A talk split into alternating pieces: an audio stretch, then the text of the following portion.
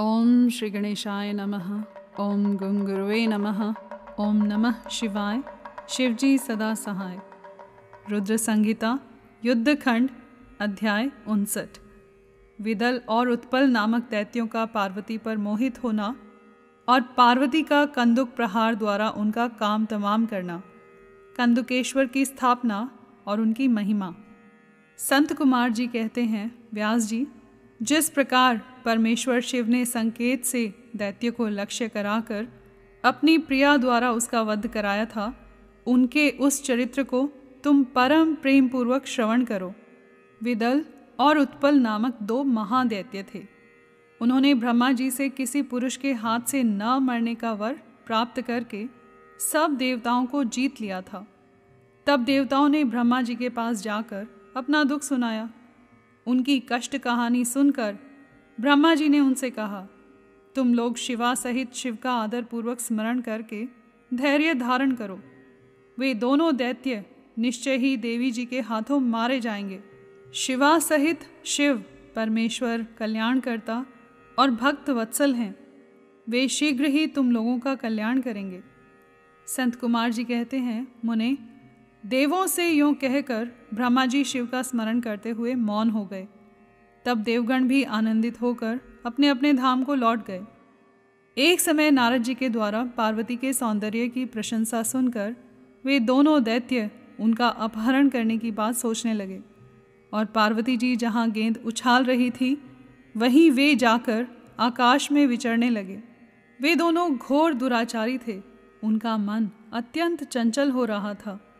वे गणों का रूप धारण करके अंबिका के निकट आए। तब दुष्टों का संहार करने वाले शिव ने अवहेलना पूर्वक उनकी ओर देखकर उनके नेत्रों से प्रकट हुई चंचलता के कारण तुरंत उन्हें पहचान लिया। फिर तो सर्वस्वरूपी महादेव ने दुर्गति नाशिनी दुर्गा को कटाक्ष द्वारा सूचित कर दिया कि ये दोनों दैत्य हैं, गण नहीं। तात तब पार्वती अपने स्वामी महाकौतुकी परमेश्वर शंकर के उस नेत्र संकेत को समझ गई। तदंतर सर्वज्ञ शिव की अर्धांगिनी पार्वती ने उस संकेत को समझकर उसी गेंद से एक साथ ही उन दोनों पर चोट की। तब महादेवी की गेंद से आहत होकर वे दोनों महाबली दुष्ट दैत्य चक्कर काटते हुए उसी प्रकार भूतल पर गिर पड़े जैसे वायु के झोंके से चंचल होकर दो पके हुए ताड़ के फल अपनी डंठल से टूटकर गिर पड़ते हैं, अथवा जैसे वज्र के आघात से महागिरी के दो शिखर ढह जाते हैं। इस प्रकार अकार्य करने के लिए उद्यत उन दोनों महादैत्यों को धराशायी करके वह गेंद लिंग रूप में परिणत हो गया। समस्त दुष्टों का निवारण करने वाला वह लिंग कंदुकेश्वर के नाम से विख्यात हुआ और ज्येष्ठेश्वर के समीप स्थित हो गया। काशी में स्थित कंदुकेश्वर लिंग दुष्टों का विनाशक, भोग मोक्ष का प्रदाता और सर्वदा सत्पुरुषों की समस्त कामनाओं को पूर्ण करने वाला है। जो मनुष्य इस अनुपम आख्यान को हर्षपूर्वक सुनता, सुनाता अथवा पढ़ता है, उसे भय का दुख कहाँ।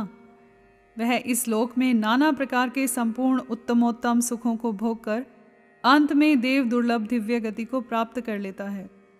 ब्रह्मा जी कहते हैं, मुनि सत्तम, मैंने तुमसे रुद्र संहिता के अंतर्गत इस युद्ध खंड का वर्णन कर दिया। यह खंड संपूर्ण मनोरथों का फल प्रदान करने वाला है। इस प्रकार मैंने पूरी की पूरी रुद्र संहिता का वर्णन कर दिया। यह शिवजी को सदा परम प्रिय है और भुक्ति मुक्ति रूप फल प्रदान करने वाली है। सूत जी कहते हैं, इस प्रकार शिवानुगामी ब्रह्मपुत्र नारद शंकर के उत्तम यश को तथा शिव शतनाम को सुनकर कृतार्थ हो गए। यो मैंने संपूर्ण चरित्रों में प्रधान तथा कल्याणकारक यह ब्रह्मा और नारद का संवाद पूर्ण रूप से कह दिया। अब तुम्हारी और क्या सुनने की इच्छा है। यहाँ पर अध्याय उनसठ पूर्ण हुआ। रुद्र संहिता का युद्ध खंड भी संपूर्ण हुआ और साथ ही रुद्र संहिता भी समाप्त हुई। कर्पूर गौरम करुणावतारम संसार सारम भुजगेंद्रहारम सदा वसंतम हृदयारविंदे भवम भवानी सहितम नमामि।